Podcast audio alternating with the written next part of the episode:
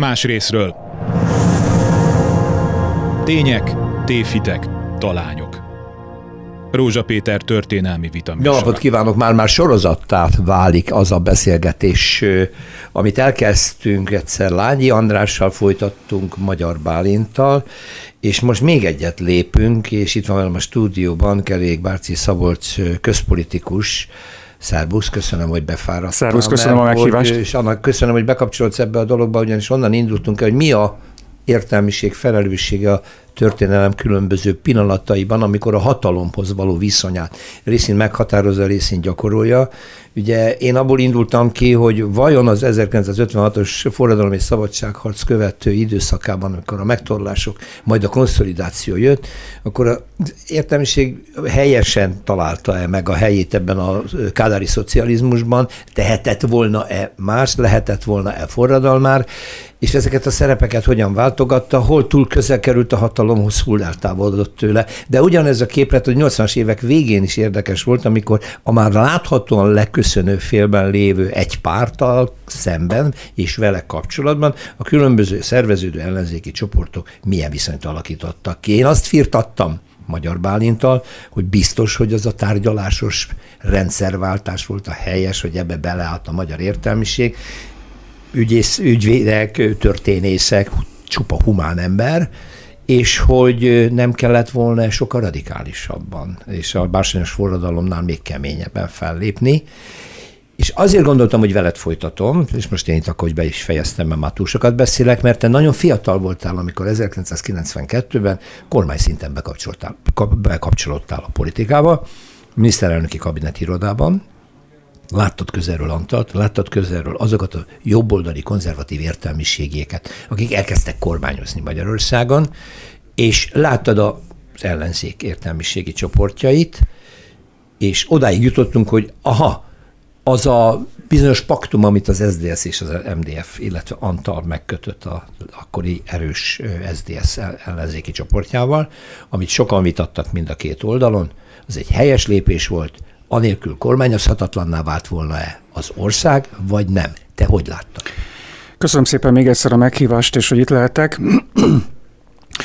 Néhány megállapítást érdemes tenni, mert hajlamosak vagyunk a mából a kortársaink mai visszaemlékezéseiből, vagy rendszerváltozáshoz való viszonyából kiindulni, hogy milyen ilyen volt, vagy olyan volt. Én akkor úgy láttam, hogy alapvetően konszenzus volt a tekintetben, hogy rendszerváltozás kell, szükséges. És ez egy valódi rendszerváltozás volt. Ugye ma is sokan megkérdőjelezik. Szerintem ez egy valódi rendszerváltozás volt, hiszen közjogi értelemben százszázalékos fordulat történt, ugye egy demokráciában, hát, egy alkotmányos fordulat, igen.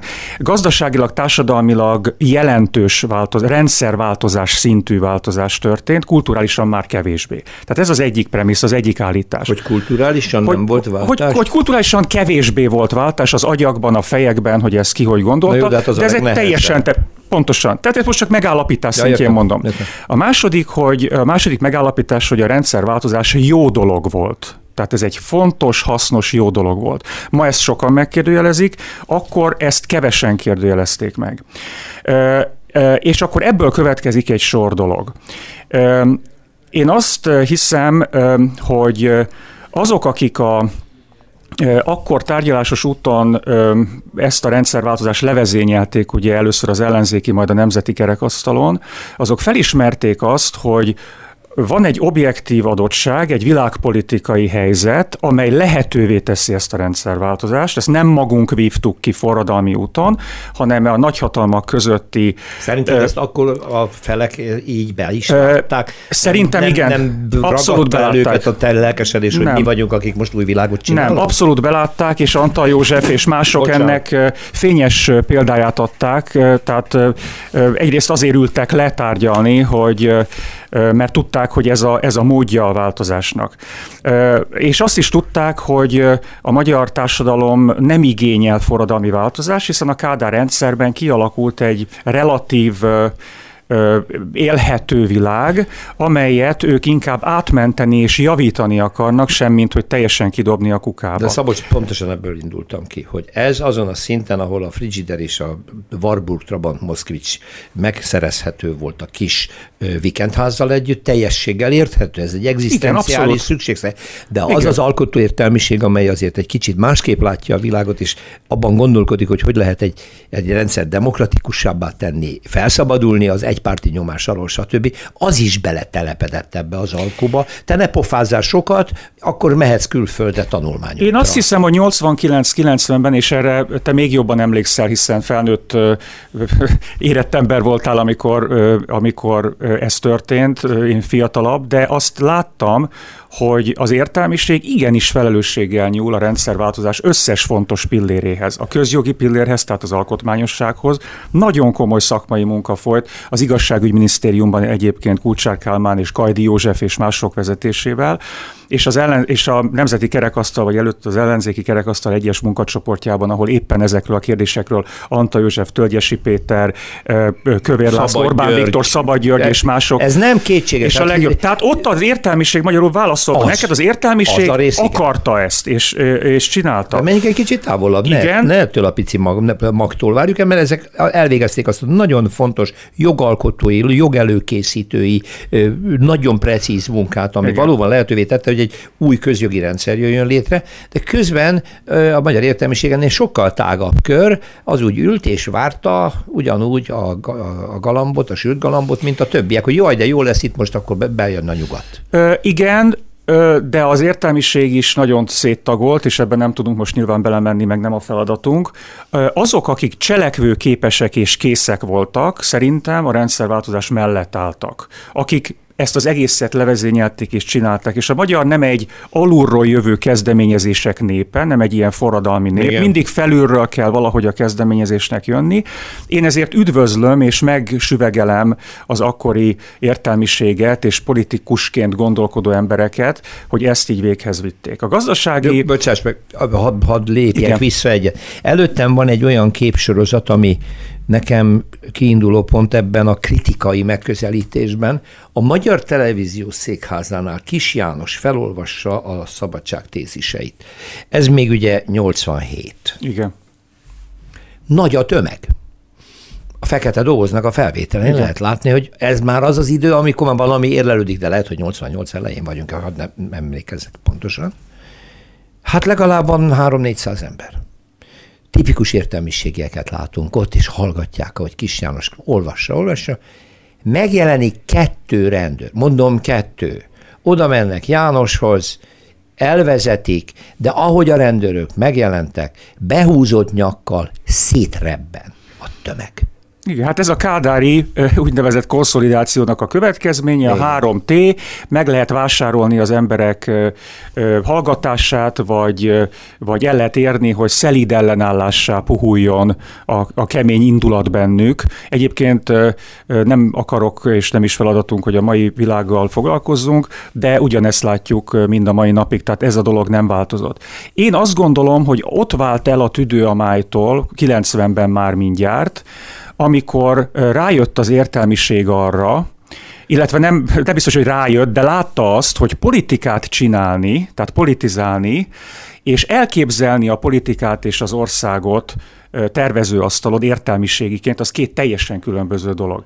És akkor itt térhetünk arra rá, hogy hogy tulajdonképpen nem tudott az ország és az értelmiség mit kezdeni azzal, hogy attól azt leszámítva, hogy a világpolitikai folyamatok lehetővé tették a rendszerváltozást, onnantól kezdve a magunk kezében van a sorsunk.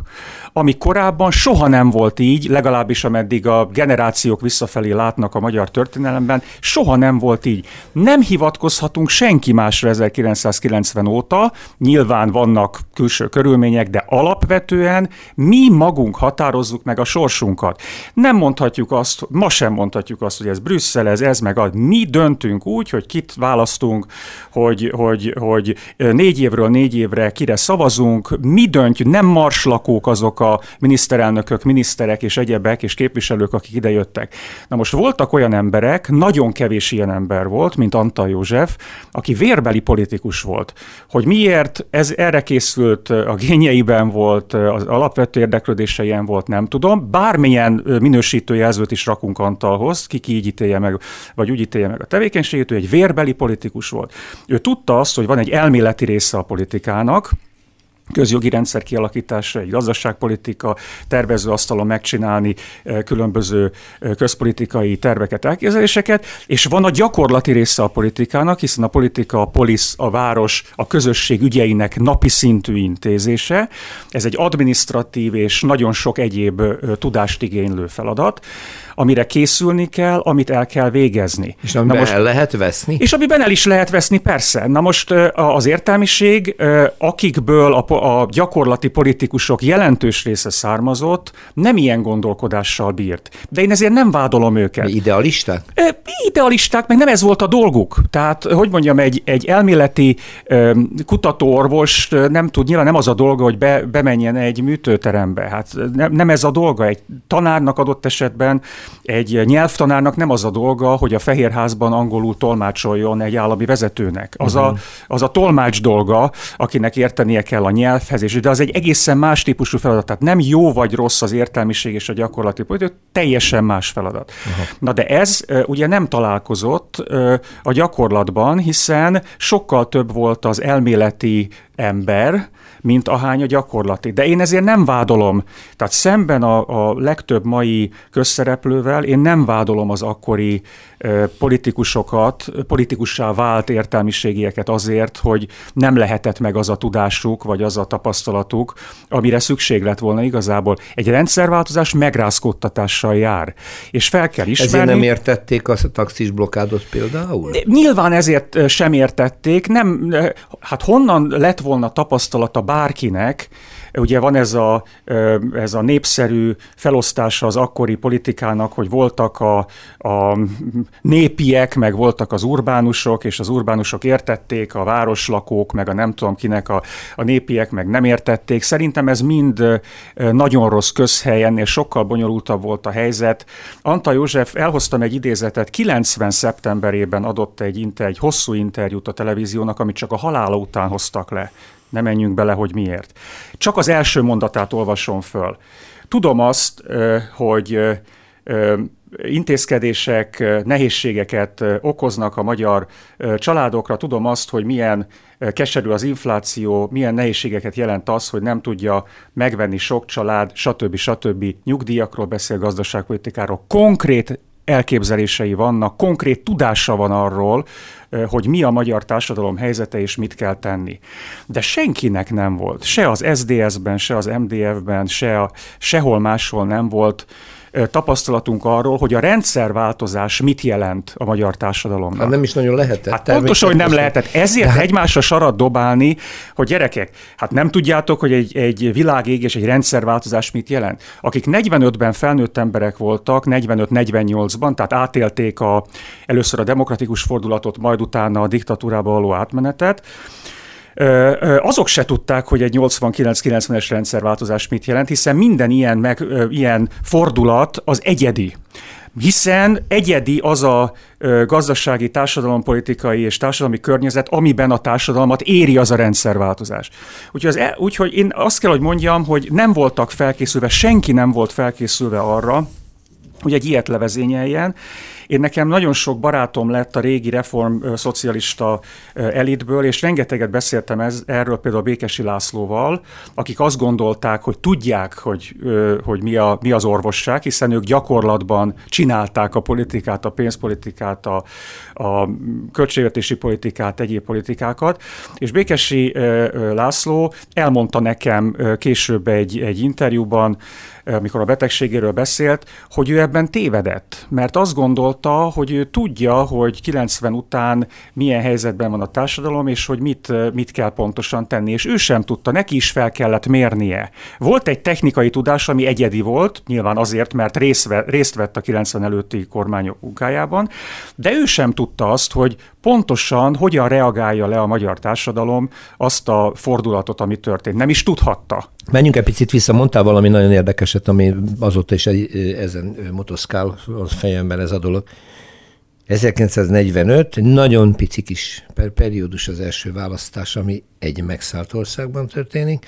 Utána nyakunkban a kommunistákkal elindul az ország, jön 56 újabb megszállással, zajlik a konszolidáció, az egypártrendszerre levickél a, a válság, ez már világjelenség.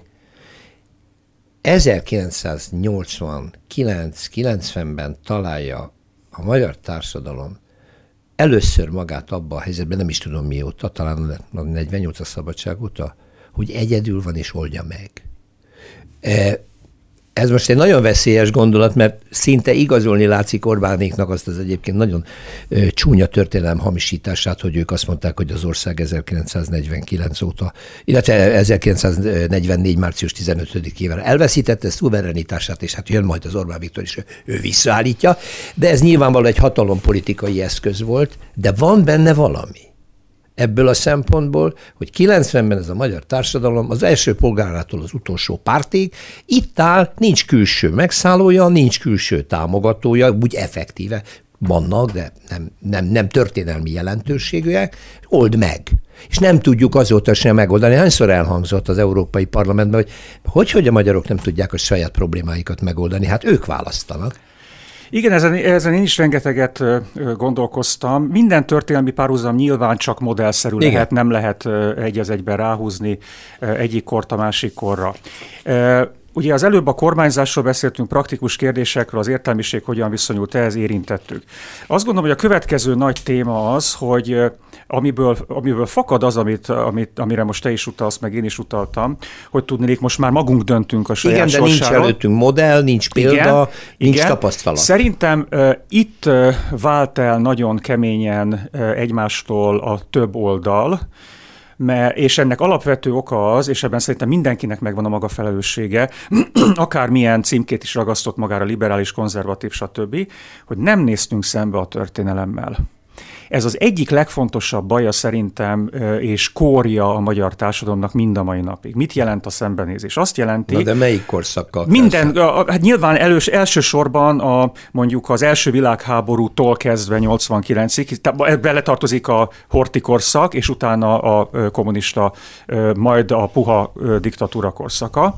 Nem néztünk ezzel szembe. Ez azt jelentette volna a szembenézést, hogy feldolgozzuk mindenki a maga szintjén, történész monografikusan a történet, tudomány szintjén, az egyszerű ember a maga szintjén, beszélünk arról, hogy mi történt, kibeszéljük ezt magunkból, kiírjuk magunkból, és megpróbálunk békét teremteni saját magunkban. Na most ez a dolog nem történt meg, és hát ezért ez úgy... borzalmasan nehéz. Na de hát ezt a németek hogy, megcsinálták. Na, hogy, hát igen. Magyarul el kellett volna kezdeni. Én nem ö, utólag azt gondolom, hogy ö, nyilván Antal is ö, túl sokat hivatkozott, ö, akár telekipára, másokra.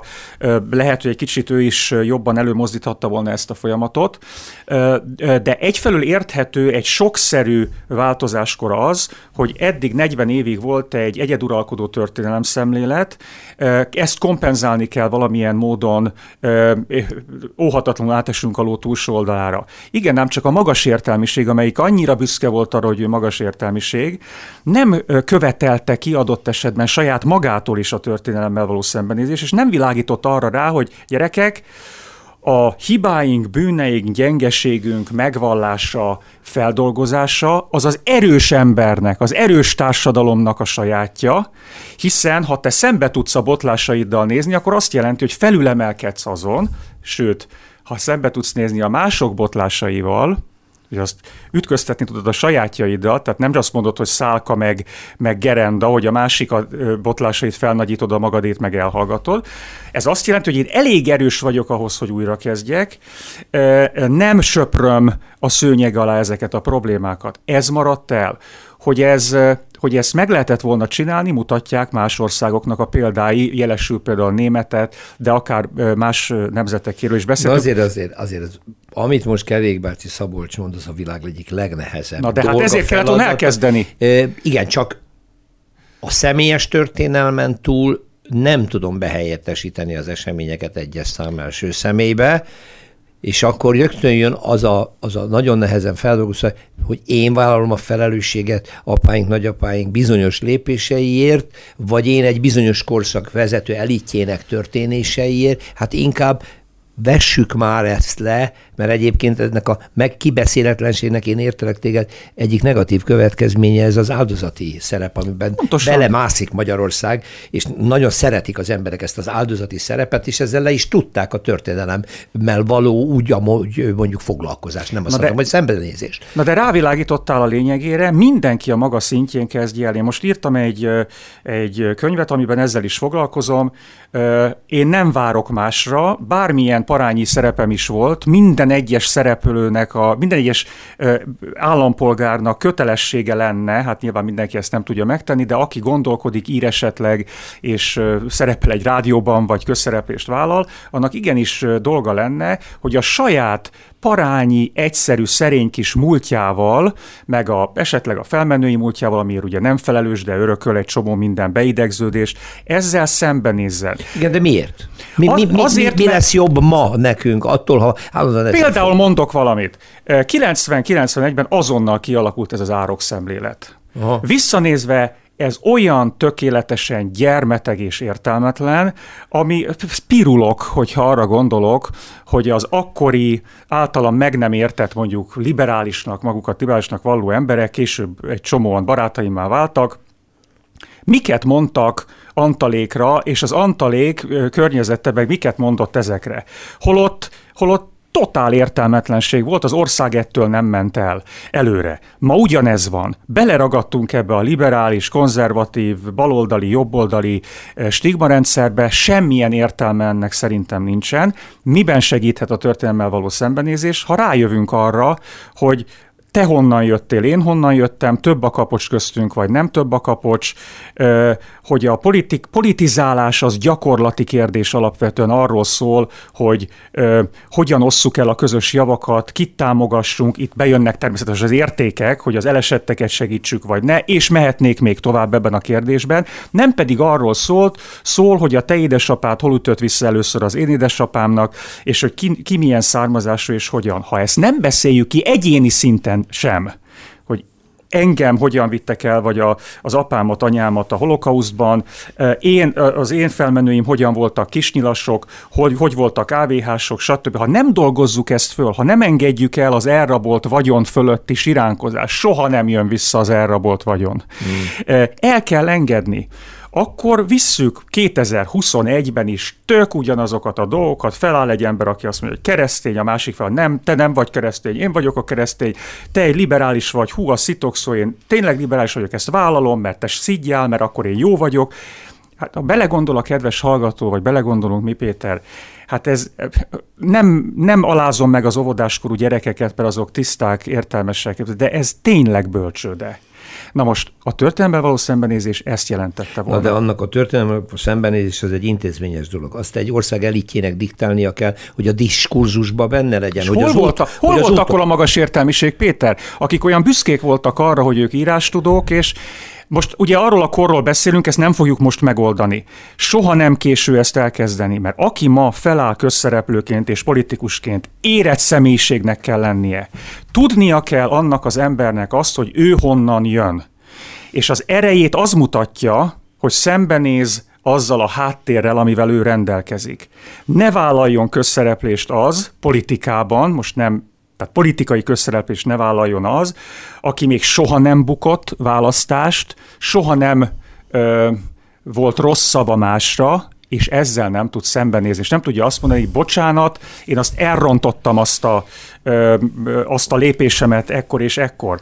Most, most jövök rá, hogy Kerékbácsi Szabolcs egy, egy, egy isten ilyen idealista ember. Az mert vagyok, egy olyan, embertípus, egy olyan embertípus rajzoltál fel a homopolitikusként, aki mindig képes önmagán felülemelkedni, de mindig valamilyen igazságérzet, valamilyen jó szándék, valamilyen jó az emberek számára jó cél elérése vezéri, nem pedig a saját hatalmának és saját pozíciójának az újra és újra való egyrészt megfogalmazásra, másrészt megteremtése. Egy nagyon rövid szünet után szerintem itt folytatjuk. Nagyon a jelenbe kívánkozna, de visszamegyünk egy kicsit Igen. még a rendszerváltás korára. Más részről. Tények, téfitek, talányok. Rózsa Péter történelmi vita műsora. Kerékbárci Szabolcs közpolitikus a vendégem, és ö, folytatva a megkezdett műsorban korábban megkezdett vitát az értelmiség mindenkori szerepéről, itt most a rendszerváltás körüli értelmiségi szerepvállalásról fogalmaztad meg a különböző gondolataidat. Nagyon a mába vezetett ez, de menjünk vissza, mert amikor átéled, és azért gondoltam, hogy veled is végigbeszélem, mert tényleg nagyon fiatalon kezdett 92-ben miniszterelnöki kabinetirodában, és akkor éppen tanulmányaid, meg egyéb egyetemeken és bekem voltál túl, meg ösztöndíjakon amerikai. Tehát egy ilyen tanult elméleti értelmiségi be csöppentél a gyakorlati politizálásba, és a te kérted most számol azokon az embereken, hogy nem végezték el a legfontosabb feladatokat, hogy nem néztek szembe egy bizonyos történelmi ö, felelősség halmazzal, amit lehet visszavenni a Kádár rendszer, 56, a 45, 44, ö, ö, ö, 18 vagy 20 Trianon, és még tovább, és azt mondtad, hogy ennek az az értelme, hogy anélkül, ha, ha ezt nem teszi meg egy társadalom, és annak vezető elitje, akkor akkor belesüpped ebbe a visszanéző, illetve hamis visszanéző, történelmi hamisításba, és én fogalmaztam az, abban az áldozati szerepbe, hogy egyetlen egy dolgot szűr le belőle, hogy mi azért mindig nagyon bajban voltunk, minket mindenki Igen. bántott, engem is mindenki, a családomat is mindenki bántotta, és nekem van elszámolni valóm a világgal, ezt a magyar himnusz is megfogalmazza egyébként, Igen. hogyha ebbe bele.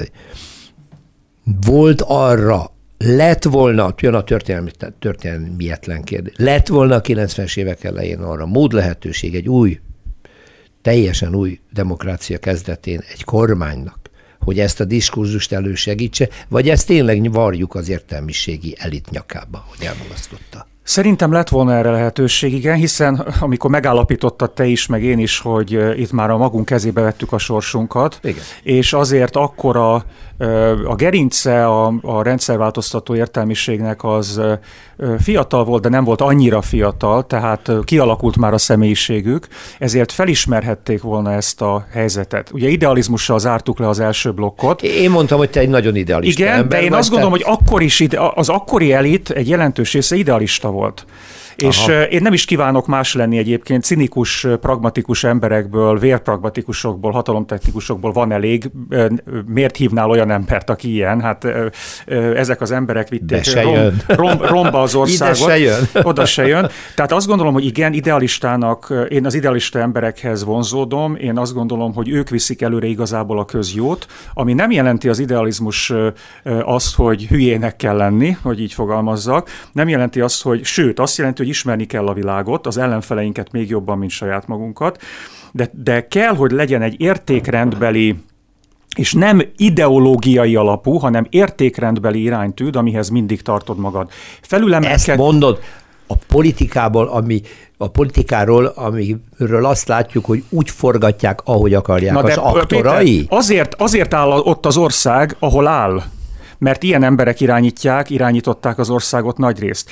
Én Anta Józsefet láttam először miniszterelnök, miniszterelnököt, mint Anta Józsefet láttam először élőben közelről, és dolgoztam vele, én meggyőződésem, hogy ő idealista volt. Bárki bármilyen intézkedésével egyetért, ő idealista volt. Nem gondolt a saját egyéni meggazdagodására, nem gondolt semmi másra, mint azokra az alappillérekre, amiben konszenzus az volt. Az MDF se még... gondolt, ezért nincs is sehol. Nem, hát a, az MDF az, az egy olyan konglomerátum volt akkor, amiben én soha nem léptem volna bele. Tehát én most a személyiségről, mint Anta Józsefről beszélek, konkrét értelmiségiekről, Aha. akik voltak ilyenek. Szerintem az SDS-ben is voltak ilyenek. Szerintem az akkori MSZP-ben is voltak ilyenek. Egy-két olyan ember, akiknek volt egy, ide, volt egy értékrendi iránytőjük, amivel egyet lehet érteni, vagy nem, de ahhoz tartották magukat. És igen, felülemelkedni nem mindig tud az ember ezeken, hiszen ezért vannak botlások meg hibák, de törekedni arra kell. És ebbe bőven bele, belefér egy csomó kompromisszum, meg pragmatikus kérdés. Tehát akkor ha valaki nem 20 évesen kerül be vezető, állami vezetői pozícióba, hanem már érett személyiségként, akkor kell, hogy legyen egy olyan világlátása, egy olyan szaktudása is az államról, az állam működéséről, kell egy olyan ö, saját maga által lecsiszolt, az öröklött, nevelt ö, értékrendet sajátjává tevő értékrenddel kell, hogy rendelkezzen, ami számára egy ö, mankót és iránytűt jelent, és aminek a segítségével tudja a saját botlásait, hibáit korrigálni a későbbiekben. Nagyon nehéz ezt elképzelni, hogy, hogy ez a gyakorlatban működik, hogy az ember minden pillanatban felül tud emelkedni a napi körül. Töreke, törekednie Törek... kell, Péter. Hát de, de, de, de, de a rendszerváltás az azért is bonyolult dolog, ha már itt tartunk, hogy ki milyen ideák, milyen értékrendek szerint próbál innentől kezdve élni, vagy szeretne, mert nincs változás veszteség nélkül. Tehát ezt, ezt tudomásul kell venni. Az emberben ö, így zajlik, bármi történik, van egy vállás veszteséggel jár, de utána jön egy, egy, egy új lehetőség. Van egy gazdasági csőd, ami lehetőségeket is hordoz magában, de veszteséggel jár. Van egy rendszerváltás, veszteséggel jár. Igen. Na most a veszteség oldaláról nézve nem az rontotta e el ezt az egészet, hogy mindenki próbálta átmenteni a maga addig megszerzett ilyen-olyan privilégiumit, előnyeit, vagyonja, vagyonát, szellemi körét, stb. Szerintem ez is benne volt, de ugye említettél egy fontos momentumot még a műsor elején, no. ez a MDF-SZDSZ paktum volt. Igen, igen. Amit... Na most akik azt tető alá hozták, jelesül mondjuk Tölgyesi Péter, Anta József, Kónya Imre, három-négy ember volt ebben a két pártból belevonva az elejétől kezdve, ezek az emberek rendelkeztek egy értékrenddel. Egyik sem volt gazdag ember, egyik sem vált gazdag emberi a rendszerváltozás után, pedig mondjuk a Kónya Imre miniszter is lett utána, Tölgyesi Péter volt frakcióvezető, stb. Mindegy, hogy mi a későbbi politikai szerepvállásuk, de nem gazdagodtak meg. Nem azért mentek a politikába, hogy ugye Antalról ne is beszéljünk, hogy ott meggazdagodjanak. Ezek az, em- ezek az emberek nem adták föl a saját ö, már pártokhoz köthető értékrendjüket és személyes integritásukat, de hoztak egy praktikus döntést, idealista emberekként hoztak egy praktikus döntést, annak érdekében, hogy kormányozható legyen az ország. És gondolod, hogy tudták, hogy ennek van veszteség Abszolút oldala tudták. is, hogy támadni fogják őket, az egy hazaárulozzák majd Anta őket Józsefet ezért? akkor, amikor elnökké választották, le Zsák Sándor például nem szavazta meg még 90 előtt az ő MDF elnökségét. Egy, egy csomó olyan ember ült a, az MDF frakcióban és a párt vezetésében csurkával az élen, akik utálattal viseltettek Antal iránt, és mint habitus iránt is, meg, meg mint praktikus politikus miniszterelnök iránt is. Tölgyesi Pétert ugyanígy támadták, ezt azért néhány ember földolgozta már, szerintem Magyar Bálint is írt erről, maga Tölgyesi Péter is beszélt róla, tehát vállalták ezt a politikai kockázatot, mert egy politikusnak bátornak is kell lennie a tekintetben, hogy ugye egy idealista politikus, bátor, bátor olyan szempontból is, hogy nem válik cinikus pragmatikussá, vagyis nem téveszti szem elől az értékrendjét és a célját, és úgy köt kompromisszumokat, még egyszer mondom, okos, értelmes kockázatokat vállalva, bátran, hogy adott esetben ott lebeg előtte, hogy én nem ragaszkodom a székemhez, ha kell, távozom. Tehát ez benne volt Antalban is, sajnos ugye őt a természet szólította el a betegsége miatt, de egész biztos, hogy egy ilyen ember, de egy értelmiségi sem nem fogja eladni magát egy jó poénért, az már kilép az értelmiségi szerepből, és egy ilyen vércinikus hogy mondjam, értéktechnikussá, vagy nem tudom, taktikussá válik hanem ragaszkodik ehhez. Igen, az, az egészen bizonyos, hogy ugye egy országot nem egy vagy két ember irányít, hanem nagyon sokan, és azokon a kulcspozíciókon, főleg a gazdaságra utaltál itt, hogy átmentették. Igen. Na de, bocsánat, ez a vértelen tárgyalásos úton történő rendszerváltozásnak az Következménye ára. Az Következménye. Ára. Mivel nem volt forradalmi hevület az országban, nem volt ilyen igény, nem lehetett ez nagyon másmilyen. Ugye Antal sokat idézik, hogy tetszettek volna forradalmat csinálni, ő ezt nem cinikusan mondta, ha nem. Hanem, hanem úgy mondta, akkor, amikor az MDF-es vezetők, egyes vezetők követelték tőle, hogy rúgja ki összes rendőrt, meg tűzött hozzatok tízezer rendőrt nekem, hozzatok, igen, tetszettetek volna forradalmat csinálni, hogy most akkor mindent, mindenkit le lehet fejezni. Na de ha nem, akkor meg akkor, tessék tudomásul venni, hogy lassú kis kompromisszumokkal lehet Bocsánat, valamit, valamire Antal jutni. kommunista társutassággal nem lehet vádolni, de mivel felismerte ezt a helyzetet, felállt az országgyűlésbe, Borsódzik álltam, hogy ezt mondom szabályosan, és megköszönte német Miklósnak, hogy úgy vitte át az országot, segítette átvinni az országot a rendszerváltoztatáson, eh, ahogyan ezt tette, és ő, és ő soha nem mondott volna olyat, hogy én ö, üztem ki az, a szovjet csapatokat Magyarországra, mert tudta, hogy ezt már a német kormány elkezdte korábban ezt a tárgyást, és itt tovább. Tehát ha bevalljuk azt, hogy nem mindenért, minden jóért mi, mi nekünk jár köszönet, akkor ezzel már erősek vagyunk, erőt mutatunk. Amikor te ebben a pozícióban 92-ben elkezded egyrészt az aktív politizálás, mint tényező, mint kormányzati tényező, lehetette érzékelni, hogy van, mindegy, hogy milyen pártállásról beszélünk, vagy azon túl az értelmiségi körökben támogatása ennek a rendszerváltásnak, vagy azonnal mindenki be akarta váltani a maga váltóját, hogy na akkor most már akkor lássuk, hogy én nekem mi jut ebből. Péter, a kettő, kettő együtt volt jelen. Én emlékszem, hogy napi 16-18 órákat dolgoztunk az összes kollégámmal együtt, heti hat nap. Tehát á, elképesztő lelkesedés volt, és volt olyan kollega, aki nem frissen került a miniszterelnöki hivatalba, hanem mondjuk egy másik minisztériumból áthelyezéssel volt ott nálunk, és mondjuk már előtte 15 éve dolgozott az államigazgatásban, tehát nem mindenki kívülről jött, nem mindenki Aha. volt rendelkezett politikai háttérrel. Tehát őrült nagy lelkesedés volt. Megjelentek természetesen a miniszterelnök környezetében is a saját pecsenyéjüket sütögetni akaró emberek. Na most ugye egy csapdahelyzet van e tekintetben, mely többségét biztosítja egy párt vagy pártkoalíció a kormánynak, egy miniszterelnök rendelkezik mondjuk e, egy maréknyi bizalmi emberrel, szerintem nincsen olyan országos vezető a világban, aki két-három-négy embernél több a családján kívül lenne, akivel mindent meg tud beszélni, és abszolút megbízik benne. Hát ugye Antalnak az egyik gyerekkori barátja is kiderült, hogy róluk jelentett, és besúgó volt, és ott ült a vasárnapi ebédeknél. Tehát nincsen ö, ö, egy maréknyi embernél több, akiben maradéktanul megbízhat, és az országos ügyeket pedig egy bonyolult, több száz vagy ezer emberből álló apparátus irányít. Ott megjelennek a karvajok, meg megjelennek a keselyük, meg a tolvajok, meg a gazemberek, ez szinte óhatatlan. És itt valóban félrecsúszott a dolog, ugye ahelyett, hogy, a, hogy az akkori, ö, akkori parlament abban segítette volna egymást, akár ö, frakciókon átívelő módon is, hogy mederben maradjon, egyrészt, hogy legyen egy ilyen szembenézés a múlttal, tehát hogy ideológiailag ne polarizálódjon annyira a helyzet, másrészt pedig, hogy az intézményesített korrupciót el tudjuk kerülni, akkor ez még nem volt intézményesített. Hát ezt akartam mondani, hogy Igen. csak kialakuló félben Így volt, van. de akkor elhangzott nagyon sokszor a 90-es évek elején, és ez még az MDF kormány idején történik, hol erről, hol az oldalról, hogy szükség lenne egy nemzeti minimumra, arra a közmegegyezésre, amiben pártállástól függetlenül egy átalakuló országban a vezető értelmiségiek és politikusok egyetértenek. És ez nem, hogy nem, hogy ez az olló zárult volna, hanem ez nyílt, nyílt, Igen. nyílt, és ma már 180 fokos. Igen, és szerintem az értelmiségnek van szerepe abban, hogy saját magát bele szuszakolta ideológiai keretekbe, dobozokba.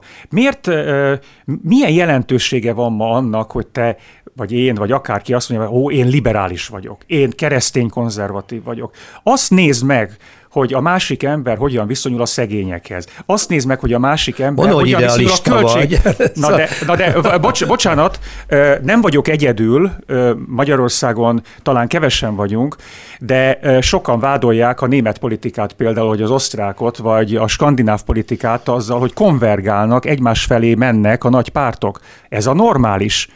Ott is, ha ilyen értelemben veszed, idealisták vannak, Aha. hiszen azt mondják, hogy ma már annak, hogy 45 után az Adenauerék, meg a másik oldal, meg hogyan voltak külön, és hogy mi, mik voltak a megközelítések gazdaság, társadalompolitikában, ma már olyan bonyolult összetett ez a globális világ, hogy nincsen végtelen számú demokratikus válasz egy-egy kon- konkrét politikai problémára, meg kell egyezni. Ez nagyon jó kiinduló pont arra, hogy megint visszatekintsünk mindig megfogalmazódott 90-es évek elejétől, hol egyik, hol másik oldalon, és Tamás Gáspár Miklós nagyon sokszor kifejtette ezt, hogy a magyarországi pártrendszer messze nem fedi le a társadalom sokrétűségét.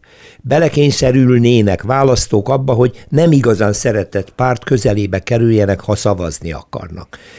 Hát meg lehet felelni, mert azt mondod, hogy most a konvergálás az, ami a korunknak a politikai jelent, jellemzője. Kivéve Magyarországot. Kivéve Magyarországot, ahol, ahol ki tudja, hogy mi lesz ebben a most szétesett és most éppen összeálló ellenzékkel és kormánypárttal, de most e- ezen felülemelkedve kérdezem, hogy az egy hiányossága volt ennek a rendszerváltásnak, hogy nem volt eléggé differenciált a politikai képviselet a parlamentben, vagy már túlságosan is tagolt volt akkor, és egészségesebb lett volna inkább két nagy tömbbe terelni a politikát. Én nem vagyok híve a bipoláris rendszernek Magyarországon, ez, ez szerintem ez nem doktrína, tehát uh, minden, minden politikával kapcsolatos praktikus kérdés az számomra praktikus kérdés. Milyen európai parlamenti frakcióban ül egy párt? Ha az nem szélsőséges, akkor ezek praktikus kérdések, mert a politika egy praktikus kérdés.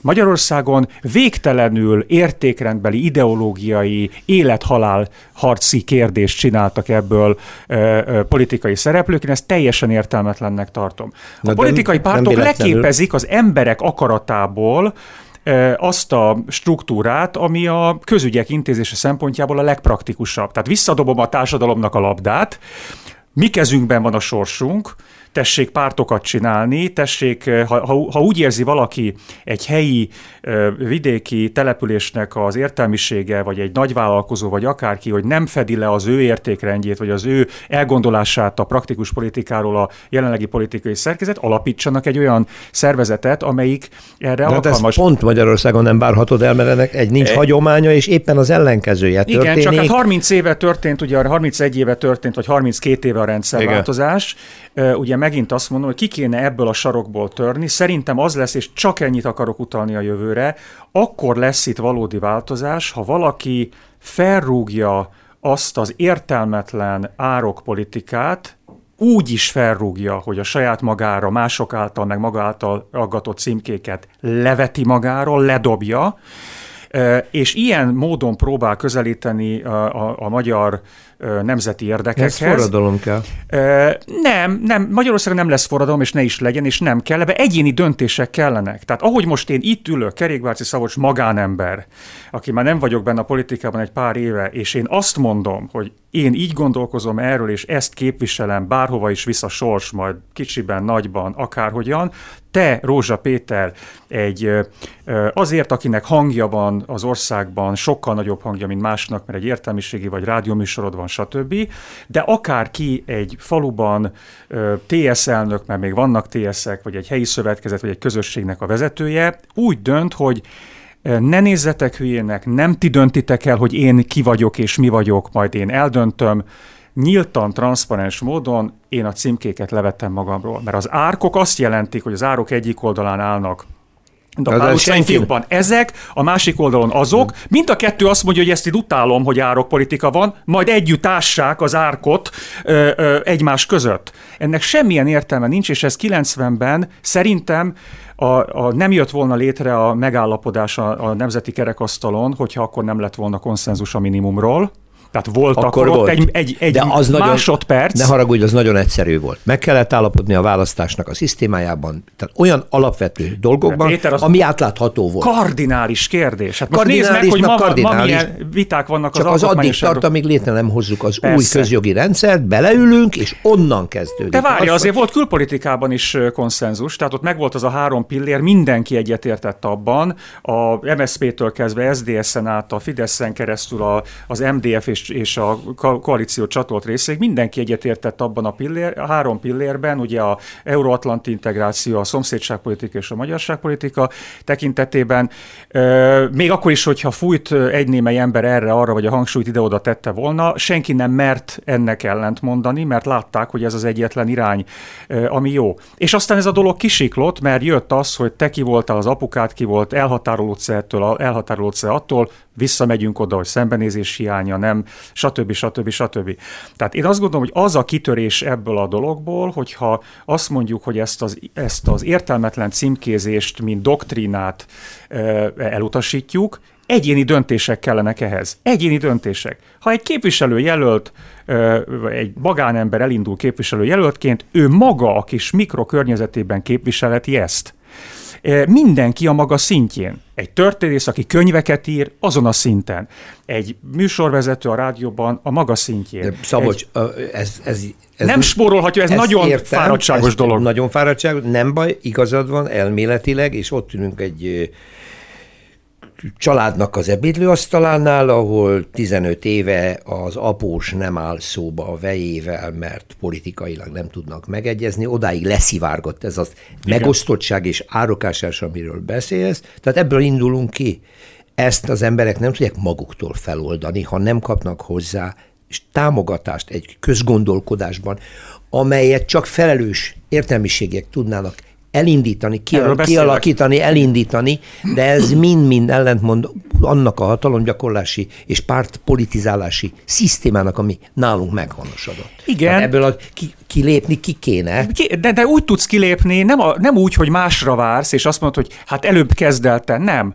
Azt mondod, hogy felismerjük azt, hogy ez értelmetlenség, ahogy te most ezt elmondtad, és azt mondod, te, Rózsa Péter, nem vársz a másik szerkesztőre, vagy az aposodra, vagy a, akárkire, hanem te magad döntesz úgy, hogy ebből kilépsz.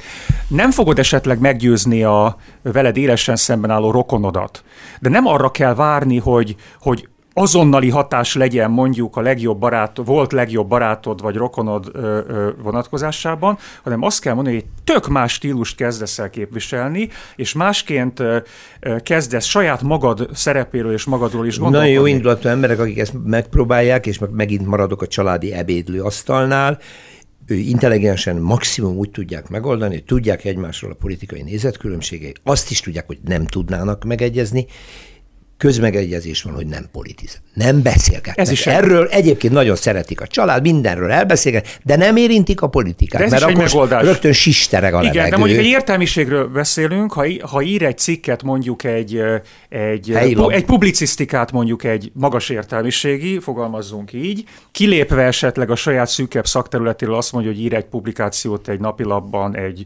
ö, ö, aktuális politikai kérdésről, akkor ezt már megteheti, hogy úgy írja ezt meg, hogy nem a ti és a mi verziót alkalmazza, nem címkéket alkalmaz, hanem jelenségekről beszél.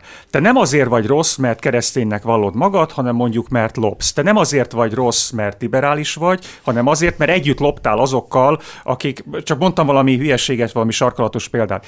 Tehát magyarul...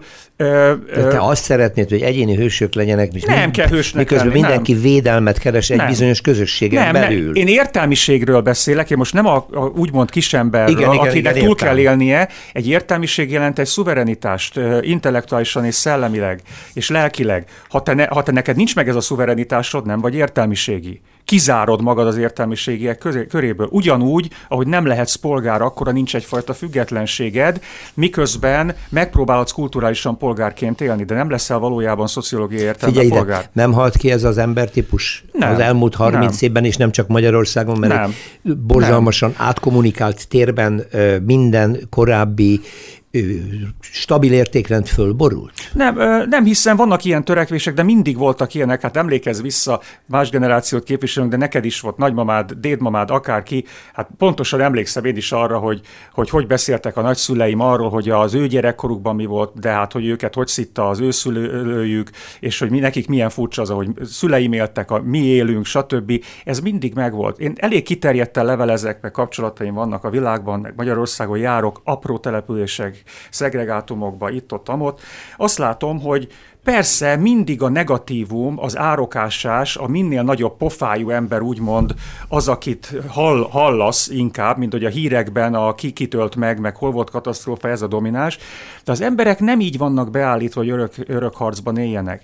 Tehát megvan ugye Amerikában is a polarizáció, de azért tud, utat tud magának találni a normalitás, küzdenek egymással, nem mindig dől el ez a harc, Na de ha mi egyénileg nem erre törekszünk, Péter, akkor megette a fene az egészet. Kerékbárci Szabolcs közpolitikus és főidealista volt a vendégem. Nagyon köszönöm, köszönöm hogy itt voltál. Köszönöm az önök figyelmét. Szerkesztőm Herskovics Eszter nevében is búcsúzunk. Egy hét múlva újra találkozunk. Rózsa Pétert hallották.